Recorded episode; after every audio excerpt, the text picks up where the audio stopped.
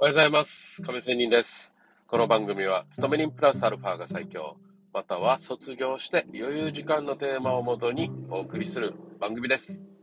さて、え今日は FX 相場の話をしたいと思います。タイトル的には、下落するときというような話をしたいと思います。さあ、え去年まではコロナ感染とかで政府がジャブジャブ世界的にお金を吸ってきたということがあります。それによって、そのお金が株式市場とかに流れることによって株はもう一辺倒に上昇してきたということになります。まあそんな感じでね、私が専門としている5ドル、オーストラリアの通貨なんですが、5ドル円としても上昇してきたということになります。コロナが出たという発表と同時には、かなり下落、円高基調になりましたが、そこからはたくり足をつけて、長い下髭をつけて、陽線が続いてきたわけですよ。まあ、長い月足単位で見ても。はい。っていうような状況だったんですが、今は、まあ、オミクロン株の懸念とかはたくさんありますが、まあ、これまでの政府が吸ってきたお金がジャブジャブあることで、アメリカはインフレになっているというような状況です。そして、聞くところによるとですが、アメリカは時給2000円はあるというような話です。そういう意味でも賃金も上がっているようです。さあ、ここでアメリカの中央銀行 FRB というところは、まあ、いろいろインフレを懸念しているわけですよ。このインフレ懸念ということは、物価が上がるってことは、やっぱりバブルが弾けるということにもなりますし、お金がジャブジャブすられていることによって、金融引き締め、金利を高くして、引き締めを行わないといけないということになるわけですよ。そして、やっぱりね、あの、人っていうのは習慣でできていくものですので、考え方、思考も習慣で思考されていく考え方が形成されていくということで、特に私が注目しているのは、アメリカの先ほど言った時給2000円、賃金が上がるということですよ。ね。まあよく日本でもね、春闘といって4月あたりね、労働組合が賃金上げろとかね、昔はよくありましたが、最近あんまり聞かなくなったかなという感じなんですが、まあこのようにね、人間、お金をもらうような、まあ、賃金が上がった時、上がると、その上がった感覚、ね、あの、お金を、例えば、えー15万だったものが20万の月収になった時に、この5万の差っていうのは、まあ、かなり人の消費、ね、毎月消費する感覚って身についていきますよね。なので、上がった賃金ってなかなか下げるのってまたエネルギーが必要だと思いません？うん。景気が悪くなったっていうね、かなりの理由がないと、賃金が下げられないとかね。あまりにも労働者が増えすぎたらなんですが、賃金が上がると。要は会社側が強いという立場であれば賃金下げることもできますが、現在は人口、まあ日本で言えばなんですが、人口が少ないということで、労働力をが必要とされる場合は、とりあえず賃金上げると、相手も喜ぶし、つい食いついてくると。仕事を求めてくると。やっぱりね、賃金高いとこに人は流れるじゃないですか。当たり前だけど。ね、そういうことで、賃金が上がっているのはいいことではあるんですが、さあ、これが経済が悪くなった時に賃金が高いままで企業が生き残れるかって言ったら、そうではなくなるじゃないですか。ね。そういうことで、やっぱり上がるのはいいけど、下げるっていう時にはかなりのえー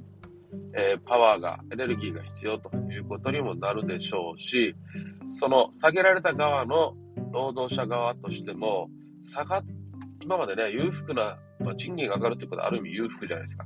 ね、裕福な生活をしていることを、えいきなりね、引き締められても、人間生活、慣れた生活を変えるってなかなか難しいじゃないですか。そういう意味を言ってるわけですよ。賃金が上がるのは、ね嬉しいことだけど、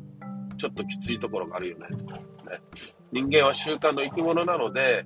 いきなり今の生活を引き締めるってなかなか、もしたら、ね、自分で決めたことだったらいいんですけど、外部的な要因で引き締められるってかなりのストレスになるし、不満っていうのが出るじゃないですか。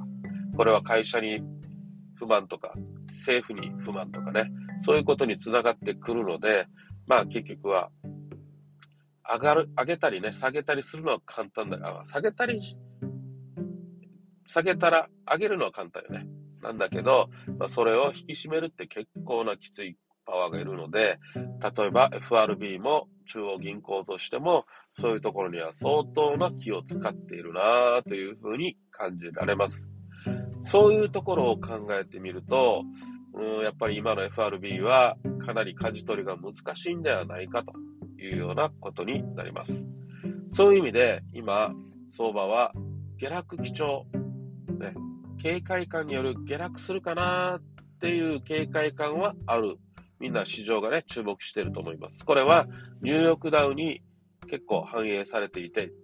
高値圏、週足単位で見ると、高値圏ではある、まだ上に登っていく可能性も秘めていますし、下落、調整下落、これまで一辺倒の下落だあ上昇だったので、調整の下落ということもできますし、というような感じなんですよ。チャートの形成から見ると、私の経験上ですが。ね、一気にニューヨークダウがガツンと上がって上髭つけるということであれば、下落ということに、長期的に見れば下落ということも考えられますが、今、かなり長い上髭が出てるということでもないですし、うん、週足単位でね、週足で。そういう意味でね、うん、ボラが高い、上下、上下、上下ね、激しく動いたりする、振られる上下だなというふうに見ています。ということで、相場感としてはみんな警戒はしている。だけど、上にも下にも行ける状態と、振られる状態ということで、まあ、そこをね、えー、相場が要は、ポジション取るって難しいっていうことなんですよ。上にも下にも行けるので。そういう時に、ちょっと考えてみてください。下落っ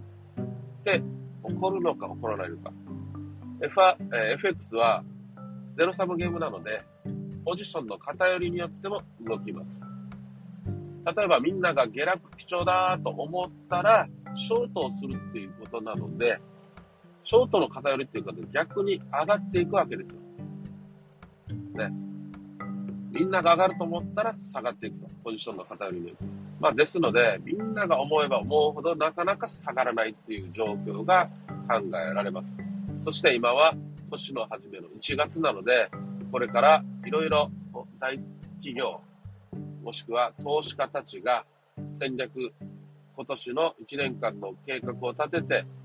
長いポジションを持つ投資家たちが動き始める、考え始めるということなので、まあ、まだまだ、えー、ボラが高い動きがあるだろうということは考えられます。そして2月あたりは、なんかね、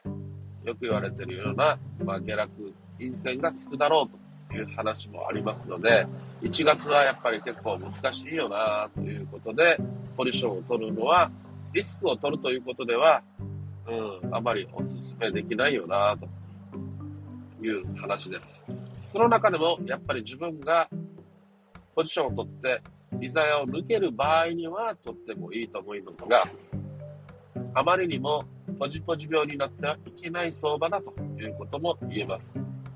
はい。まあ、結局基本に戻れですよね。自分の波に乗れるときだけ乗って降りる。それが一番ですよ。そうやってコツコツコツコツ自分の資金を貯めていくということが基本になると思います。そういうことで、下落基調の中っていうのの話もう少し話をしますと、